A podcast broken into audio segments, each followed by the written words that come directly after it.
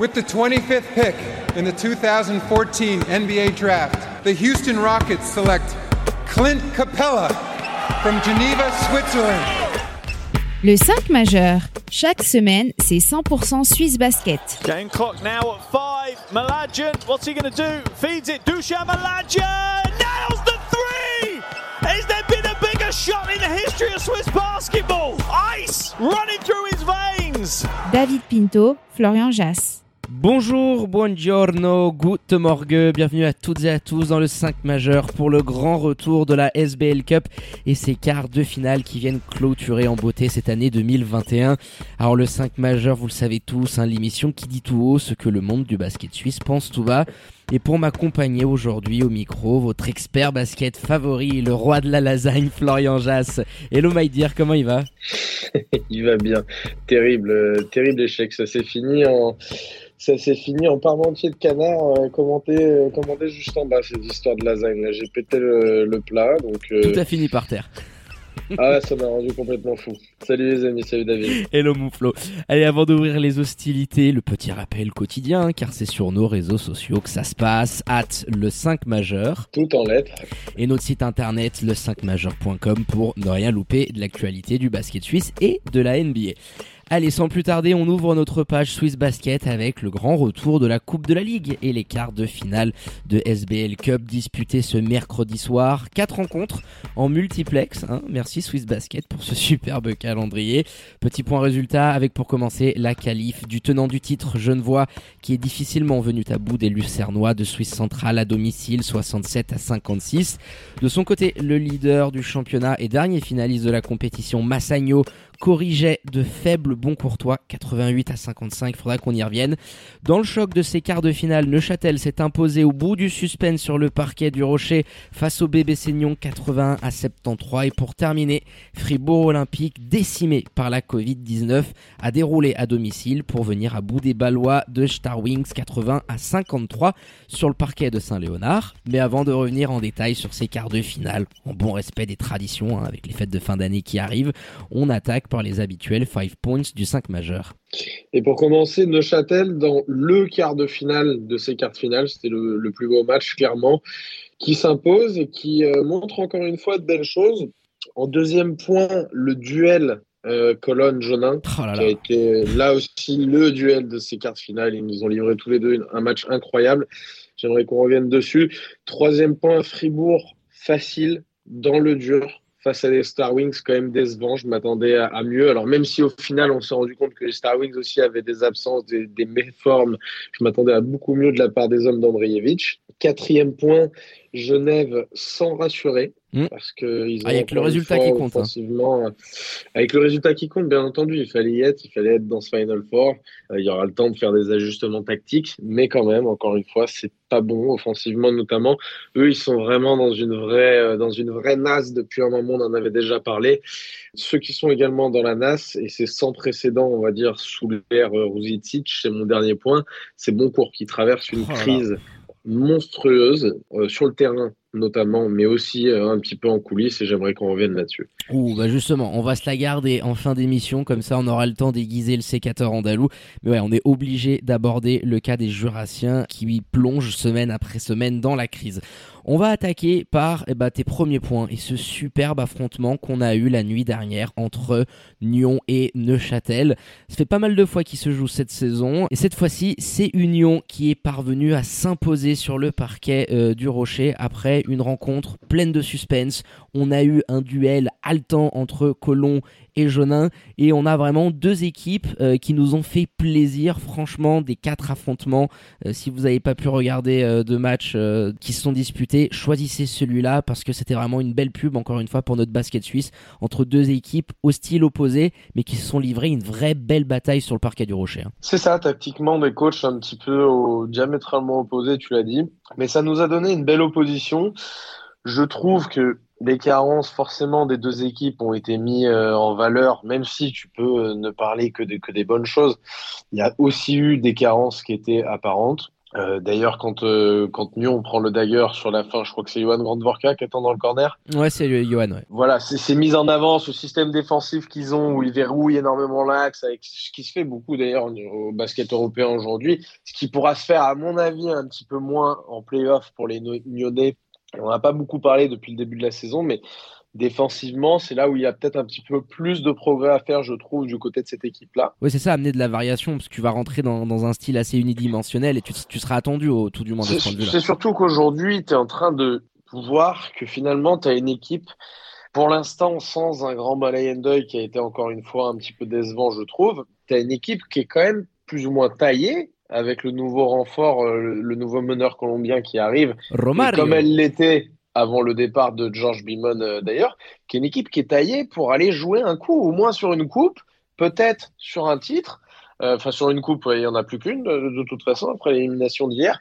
Mais c'est une équipe qui, à mon avis, doit avoir l'ambition, en tout cas, d'aller jouer quelque chose, un titre, une finale, un truc un petit peu, euh, voilà, le plus gros truc de l'histoire récente du moins du bébé Seignon. Et, et, forcément, il y aura besoin de plus de choses, de plus d'options, pardon, défensivement. Donc ça, c'est un petit peu ce qui a été mis en, avant et en exergue, je trouve, par un collectif de Neuchâtel qui, offensivement, est en train de monter un petit peu en puissance. Il y a des matchs champs, on l'a dit, je crois que c'est la semaine dernière où, il, où elle repasse un peu au travers alors avec des circonstances bien sûr atténuantes, mais, euh, mais ils sont là, les petits pères, elle est, pas bonne à prendre en, demi-finale, euh, en Final Four, cette équipe de Neuchâtel. Non, on, non. on en avait déjà parlé, elle est, elle est dure à prendre. Elle va être dure à prendre, tu sens qu'ils sont en train de monter en puissance. N'oublions pas aussi que tu avais eu le jeu des petits bobos et des blessures à la Brian Colon qui sur les derniers matchs était complètement passé au travers hier, il t'a vraiment montré que c'était le taulier de cette équipe-là. Et tu as un Selim Fofana euh, qui, avec cette blessure à la main, euh, n'a pas été bon du tout. Il fait une première mi-temps absolument catastrophique. Et aujourd'hui, bah, tu as un Alexa Popovic qui prend de plus en plus de place. Il fait un, match catastrophique d'ailleurs. Hein. Oui, oui, il fait un match catastrophique. Il se montre un petit peu plus en deuxième mi-temps. Il arrive à aller gratter des fautes, à mettre un ou deux paniers. Mais c'est pas le Selim Fofana euh, qui nous avait fait euh, euh, saliver sur ce début de, de, saison et qui était le parfait complément de Brian Collins sur le bas court.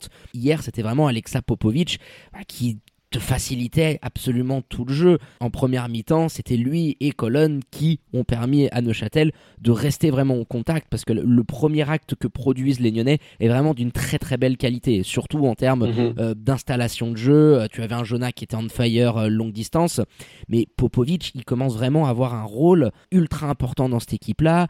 hier, avec la blessure de Kylian Martin, tu l'utilises en poste 4, tantôt il va défendre sur un poste 2, il t'amène une vraie polyvalence 2, 3, 4 que tu n'avais pas. Il est capable de shooter du parking, de t'amener de la création. C'est vraiment un joueur qui a du talent plein les mains. Faut qu'on se réjouisse hein, d'avoir des mecs comme ça en SBL. Et c'est vrai que Neuchâtel a su appuyer là où ça fait mal. Quand tu prends la stat de rebond, il y a 20 rebonds d'écart, 41 pour Union et 21 seulement pour le bébé Seignon. Et cette option du small ball à outrance qu'a pris Stéphane Ivanovic, bon, bah, ils se sont fait sanctionner parce que tu commences sans Radimso qui était sur le banc et Malay Endoy bah, n'a pas pu tenir la baraque comme il faisait par exemple euh, la saison passée sous les ordres d'Alain Atala et tu sentais qu'un Daniel Guidens dominait sous les arceaux et le nombre de ouais, alors c'est surtout euh, c'est surtout William Bonroy hein, qui est sur euh, Daniel Guidens qui s'est fait un petit peu croquer dans ce match ce qui est d'ailleurs tout à fait compréhensible. Mais effectivement tu as ce ce snowball un petit peu qui n'a pas été récompensé tu aurais pu. Honnêtement, ils se font, ils se font croquer au rebond déjà en première mi-temps. J'ai pas la stat à la mi-temps, mais ils se font dévorer. Euh, C'était pas là où était euh, orienté le game plan des, des Nyonnais, ça se voyait clairement. Ils voulaient faire mal avec de la mobilité. Ils l'ont plus ou moins réussi, je trouve. Ils auraient pu faire payer un petit peu plus, encore une fois, s'il y avait eu un petit peu plus de nuances dans leur jeu, dans leur système défensif. Ça aurait pu tout à fait fonctionner. Ça n'a pas été loin de le faire. Hein. Il nous fait pas sur un tir comme ça, semi-ouvert, euh, Johan Grandvorka filoche à, à, chaque fois, surtout à un moment comme ça. D'ailleurs, c'est un joueur que tu n'as pas évoqué au moment de parler de ceux qui avaient fait beaucoup de bien, mais moi, Johan Grandvorka, hier, alors bien sûr, derrière Brian Colon, qui est intouchable sur le statut de meilleur euh, joueur de la rencontre et euh, du côté d'Union de Châtel, derrière, euh, lui, ça commence à être un sacré lieutenant. Il nous le montre à la fois offensivement avec plus ou moins de régularité, mais je dirais plus que moins ces derniers temps. Et surtout, c'est ce qu'il est capable de faire défensivement. C'est lui qui va s'occuper à chaque fois du meilleur attaquant adverse. Alors, il le fait sans réussite en première mi-temps parce que c'est lui qui est sur Jonin.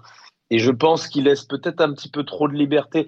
Jonin, c'est quelqu'un, tu vois, le shoot part un petit peu de bas et un peu enfantin. Euh, tu, Faut pas lui laisser du temps. Taille tu te dis, euh, voilà, c'est exactement ça. Faut pas lui laisser du temps. Et malheureusement, ils ont pêché un petit peu là-dessus. Johan le, premier. Et voilà, dans les switches, dans, tout ce qui se passe, c'est lui qui s'occupe à chaque fois, on va dire, de la star adverse. Et il le fait plutôt bien.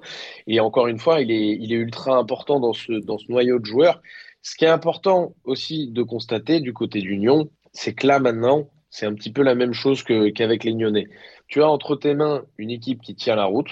Il va falloir faire attention dans la façon dont ça va être fait, mais connaissant un petit peu les animaux là-bas, on sait très bien qu'il pourrait y avoir du renfort, notamment maintenant que tu es qualifié pour un Final Four. On l'avait senti avec la venue d'Alexa Popovic, et à mon avis, ce ne sera pas la dernière venue au niveau euh, des étrangers.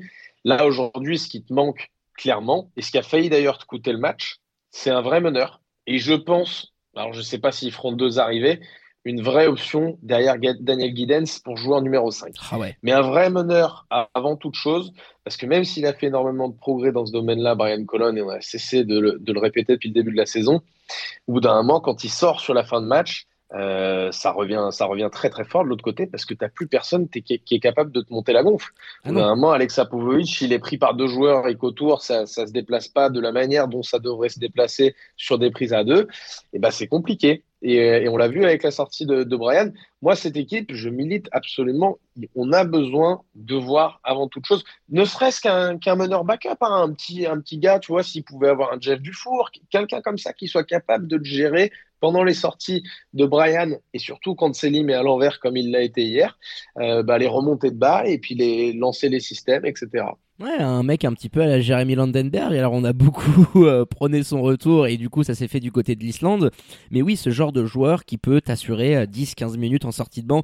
Je suis d'accord avec toi, mais je pense que ce qui risque de te faire encore plus mal si tu veux essayer d'aller chercher un titre ou un gros run en playoff, c'est que tu n'as absolument aucune solution derrière Daniel Giddens. Donc oui, je suis d'accord avec toi, mais si je devais choisir entre un meneur backup et un pivot, je pense concrètement que tu peux arriver à trouver des solutions entre Colon, Fofana, Chad Timberlake et que aujourd'hui ce manque de vrai deuxième poste 5 est trop rédhibitoire. Tu vois, hier Giddens, bon, t'arrives à t'en sortir parce qu'en face, c'est pas bien grand, mais il y a encore eu des problèmes de faute euh, pour Daniel Giddens qui est euh, exclu. Mais euh, toi, si tu es ciblé de manière précise, si tu joues un Fribourg olympique qui va aller te provoquer des fautes très rapidement. Oh, ça, ça, a été fait, hein, même par les Lyonnais. Oui, oui, c'est sûr et certain, mais en face, tu vois, Radimso prend pas énormément de minutes, je veux dire, tu, tu les as dominés dans le secteur intérieur, surtout avec un Guidance. Mais en fonction de l'opposition que tu pourras avoir en face, si tu affrontes un Massagno ou un Fribourg qui sont armés de ce point de vue-là, bah je trouve que ça pourrait tout jeter à l'eau. Et euh, je suis d'accord avec toi, mais je pense qu'aujourd'hui la priorité pour cette équipe-là, ça serait de récupérer un poste 5 backup. Mais la question elle est là. Chez les Suisses, il y en a pas beaucoup. Ça dépend, ça, dépend pour quel objectif. Si ton objectif c'est d'être euh, contender, tu ne peux pas te passer des deux options, que ce soit le meneur et que ce soit l'option intérieure derrière Daniel Giddens. Si c'est pour être un peu plus performant, tu peux en avoir qu'une des deux. Mais encore une fois, si l'objectif c'est de se dire on va faire un coup sur cette fin de saison, parce que notamment on est au Final Four et on l'a vu depuis quelques années. Hein. Les petits pères là-bas, ils sont capables de s'énerver un petit peu et de lâcher un, peu d'oseille quand il faut faire bonne figure et qui sont sur, des Final Four comme on l'a vu, vu sur les dernières années.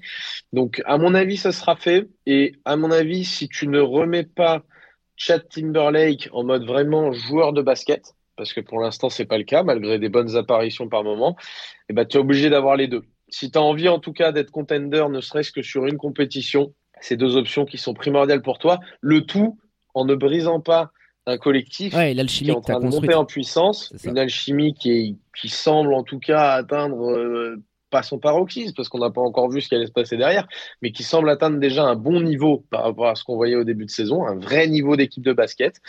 Euh, va falloir faire attention à comment tu gères un petit peu tout ça. C'est parti en couille un petit peu l'année dernière. Il va falloir que tu le gères mieux, mais il va falloir que tu le gères encore une fois, si tu as envie d'être contender. Ouais, et puis on sait que le père Siviro, c'est un grand fan du 5 majeur. Donc, euh, Mister Andrea, on espère que vous allez pouvoir sortir le Chekos et les sous-sous pour euh, venir renforcer cette équipe. Mais tu l'as assez bien résumé. Hein. Si tu arrives à voir un ou alors deux nouveaux éléments euh, qui viendraient renforcer le roster d'Union de Châtel, ça ferait clairement des troupes de Mitar Trivunovic, une équipe très très sérieuse pour aller récupérer un titre cette saison.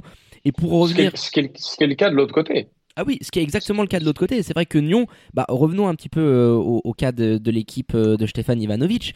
Ils ont perdu, alors oui, cette fin de saison est un petit peu plus galère par rapport à ce début d'année en SBL qui était absolument brillant, tu étais sur le podium, le départ de George Bimon, la blessure de Laurent Zoccoletti qui te fait un mal fou vu le poids et l'importance qu'avait pris ce mec-là mais c'est quand même toujours aussi agréable à regarder. Il y a une vraie profondeur de banc. Tu as des options, des mecs qui sont habitués à ça.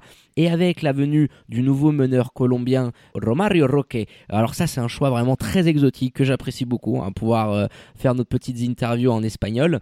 Mais tu vas une fois que Laurent sera revenu et que Romario sera intégré euh, pour la deuxième partie de saison, bah, retrouver un bébé Seignon à pleine puissance. Et le pari de George Bimon, il avait été réussi. Bon, malheureusement, en termes de gestion humaine, tu n'as pas pu le garder à cause de certains différents. Euh, si l'intégration du Colombien se réalise d'une manière réussie, le bébé Seignon disposera d'un effectif qui lui permettra lui aussi bah, d'espérer aller chasser quelque chose parce que c'est bien construit, t'as pas mhm. vraiment de, de, points faibles, si ce n'est un petit peu euh, dans la raquette, mais j'ai plus l'impression que c'était vraiment un choix euh, ce mercredi soir de la part d'Ivanovic d'aller sur du small ball. Mais c'est une équipe complète. Enfin, il n'y a pas vraiment de gros une blessure, euh, Radimso, je sais pas, peut-être quelque chose aussi un petit pépin physique euh, dont on n'aurait pas eu vent. Mais en tout cas, oui, là aussi, si, si effectivement l'intégration se fait bien, bah, là, ce qui lui manque ce soir à, Stéphane Ivanovic, je veux dire, la copie rendue par le BV Seignon est bonne. Ah oui. Ce qu'on voit depuis le début de la saison, on est quand même plutôt satisfait du jeu qu'ils produisent. Maintenant, il te manque un petit peu des points en main. Il te manque un petit peu ce que tu as fait, Jérémy Jonin mais il sera pas tous les jours. Euh, à 27 pions. Il a, raté un shoot, un shoot ou deux. Ouais, un shoot du parking, mm. c'est tout. Il a 9 sur voilà. 10, 90%. Il sera pas tous les jours de, dans cette euh, dans cette efficacité qu'il a eu dans ce duel face à, à Brian Colon, qui a été un, vraiment un duel dans le match. Et du coup, euh, oui, c'est quelque chose qui peut te faire basculer aussi. T'auras besoin, je pense, d'un Malay Endoy qui retrouve un petit peu d'adresse parce qu'il est, il est, dans, le dur. Hein. Dans ses oh spots, ouais, mais il est dans ses spots habituels. Il prend des shoots. Alors il n'y a pas de réussite, tu vois, il y a des, des, in and out. On sent que la, la, réussite le fuit un petit peu euh, sur ses dernières sorties et depuis le début de la saison de manière générale. Mais euh, il y a là une équipe bien solide aussi et qui mérite effectivement que tout se passe bien pour eux avec la, venue d'un, la venue pardon d'un nouveau garde et qu'on puisse voir bah, ce qu'on voyait depuis le début de la saison, une équipe bien huilée et avec autour un petit gars un petit peu en mode électron libre parce que ce sera un peu ça je pense qui peut prendre notamment créer du shoot un petit peu de loin et, euh, et te faire beaucoup de bien. Ouais, c'est exactement ça. Jonin était trop esselé hier. Il te manquait euh, un joueur, un factor X capable de faire la différence. Bah, comme a pu l'être Johan Grandvorka sur la fin de rencontre, Alexa Popovic qui ont magnifiquement mhm. secondé Brian Colon. Mais vraiment, allez regarder le deuxième carton de Jonin qui était absolument magnifique et le troisième de Brian Colon, 16 points pour lui. Euh, il était absolument on fire. Ça loupe rien. C'est fou ce qu'ils nous ont fait les deux. Incroyable. Et c'est rare d'ailleurs de voir deux joueurs suisses comme ça se rendre coup pour coup en étant les patrons de leur équipe. Je pense qu'il y a eu une petite erreur quand même du côté du bébé Seignon sur ce que j'ai pu voir, euh, en tout cas sur, à travers les images sur YouTube. Ne surtout pas énerver la bête. Ne surtout pas énerver la bête. Euh, on, on, le voit bien. C'est un, un, garçon qui se nourrit de ça, euh, Brian Colon. Alors je pense que par moment c'est une faiblesse et par moment ça peut être une force. Ça l'a été hier.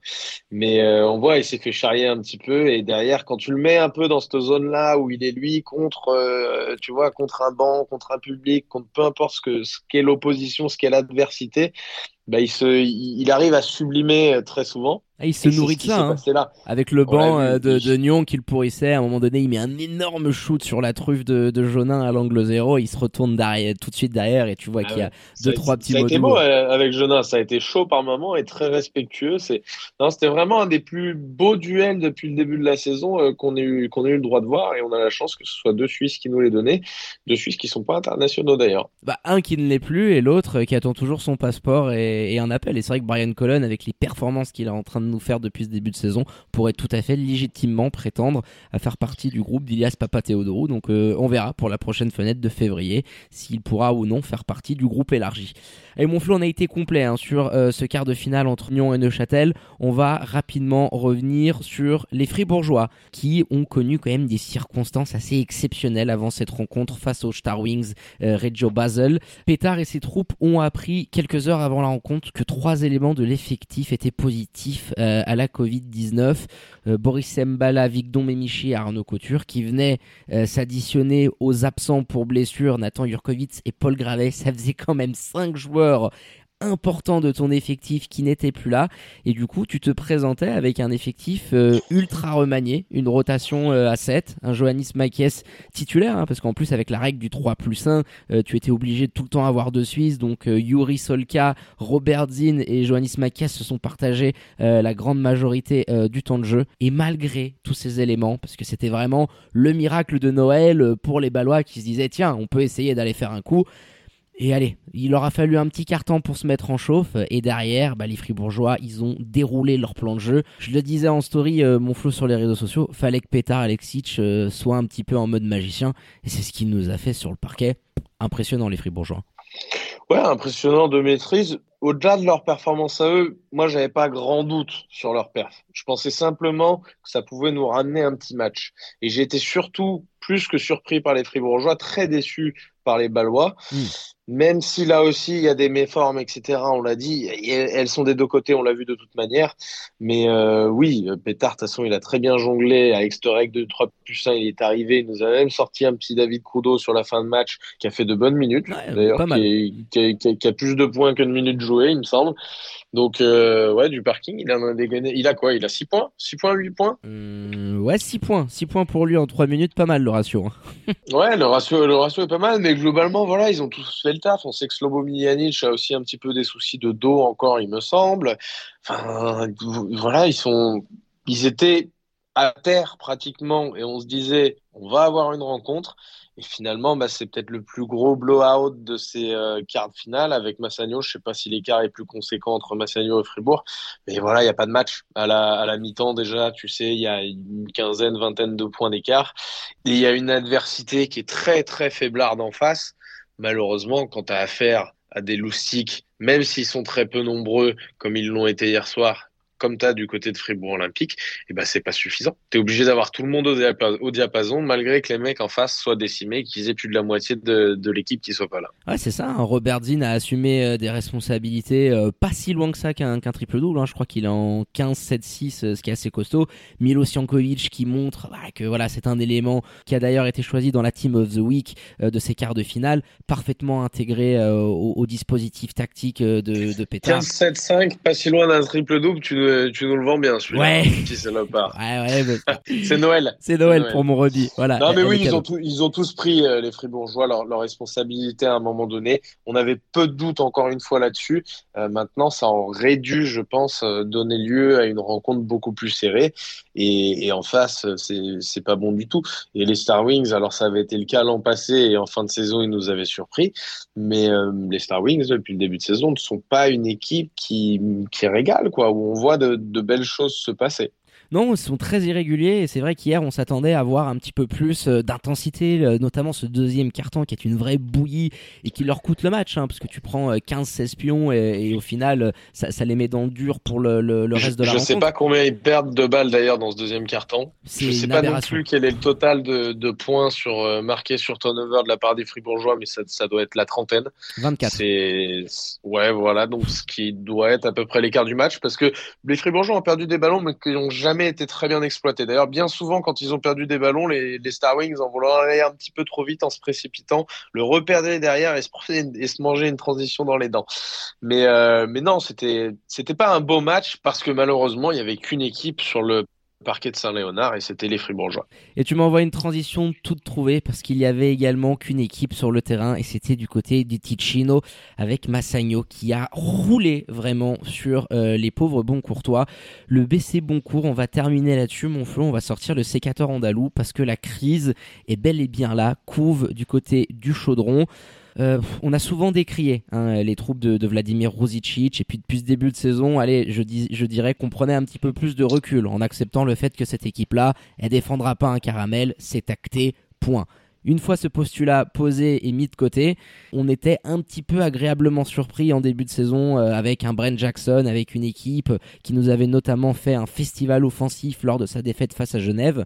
Mais depuis qu'on a allé les voir, et c'est leur dernier succès je crois, face à Montaigne, on les a guignés comme d'habitude. Hein. le déplacement du 5 majeur, euh, le Guignator 3000 était de sortie. Mmh. Mais depuis... Il faut leur refuser l'accès à la salle à ces deux salopards. Il faut, faut plus, faut plus qu'on y aille. Mais c'est la catastrophe vraiment. Euh, depuis cette victoire euh, face aux Sangliers tu reconnais pas cette équipe-là. Brent Jackson, il y a un vrai souci. Tu sens que l'intégration de l'américain n'est pas bonne. Il est euh, relégué euh, sur le banc de touche. Et tu vois pas où ils veulent aller. Concrètement, aujourd'hui, la défense, bon, il y en a pas. Hein, ça s'est jamais amélioré. Et offensivement, aujourd'hui, bah, tu n'as plus cette équipe qui était capable de marquer 70, 80 pions face à n'importe quelle formation de SBL. Je me, rappelle à un moment donné, on avait reçu des messages. Suis sûr, on était parti du côté de, de Boncourt, tu le disais. Et puis on avait reçu des messages. Ouais, ce que vous avez dit, les gars, dans le podcast c'est pas cool. Quand, euh, quand Nemanja avait dit notamment, je crois en fin de match au micro, que ça pouvait être une victoire fondatrice. tu ne peux pas, tu, tu, ne peux pas fonder sur le néant. Et quand il y a un néant collectif, comme c'est le cas du côté du BCB depuis le début de la saison, rien ne peut être fondateur. Et je l'avais dit, je l'avais mis en doute à l'époque, et puis on avait reçu des, des, tonnes de messages de la part des fans fribourgeois, euh, bon courtois, pour nous dire, voilà les gars, quand même, euh, euh pourquoi, pourquoi ça serait... Mais oui, mais tu, tu ne peux pas fonder comme ça sur sur rien du tout.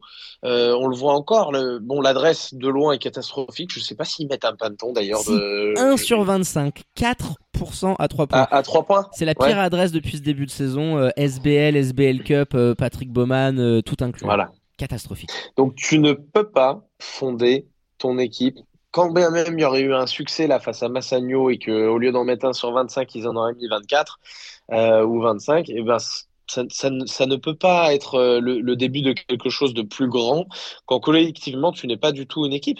Et Boncourt, il y a des exemples qui sont très concrets. Tu as parlé de Brent Jackson, on va revenir sur son cas précis, mais un joueur comme Derek Jackson qui symbolisait la création un petit peu pour les autres, euh, à Lugano l'an passé, même s'il n'avait pas un supporting cast très solide autour de lui, bah c'est pareil, il s'est fondu dans ce, dans ce bordel monumental qui est le BCB et on, on le reconnaît plus ce joueur-là. Et c'est le cas pour plein, plein de gars. Euh, Juraj Kozic, oh Eric Katenda, même si on avait quelques doutes sur sa, sur sa venue, on pensait que ce serait quand même un petit peu mieux que ce qu'on voit actuellement.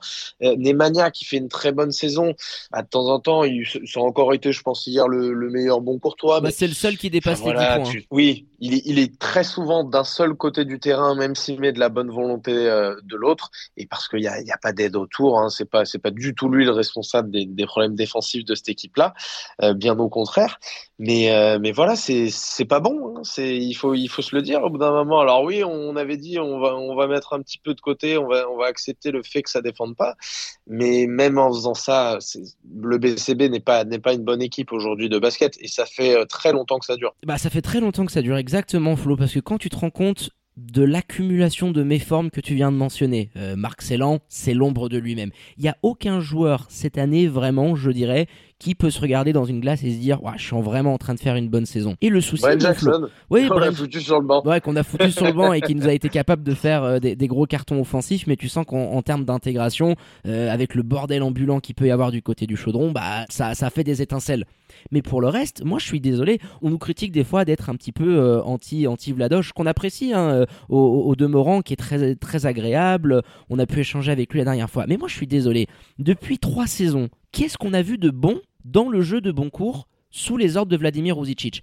Parce que moi, au bout d'un moment, un coach, regarde Mitar Trivunovic, j'étais très sceptique. Il m'a fait mentir. Euh, que ça soit sur, tiens, je prends l'exemple de la NBA, Monty Williams au j'y croyais pas. J'ai avalé mon toupet. Moi, je suis capable de faire un mea culpa quand je me rends compte qu'un coach me montre quelque chose que je n'avais pas vu venir. Le souci avec Vladoche, c'est que je me disais, putain, ça fait trois ans que je ne vois rien. La seule éclaircie que tu peux trouver, c'est euh, l'élimination. Quand ils avaient tapé Genève à domicile avec Xavier Ford qui était au bord de, la quarantaine de pions. Mais c'est tout. Mais c'est tout. Sinon, tu ne vois rien. Qui avait dépassé, je crois, la quarantaine de pions.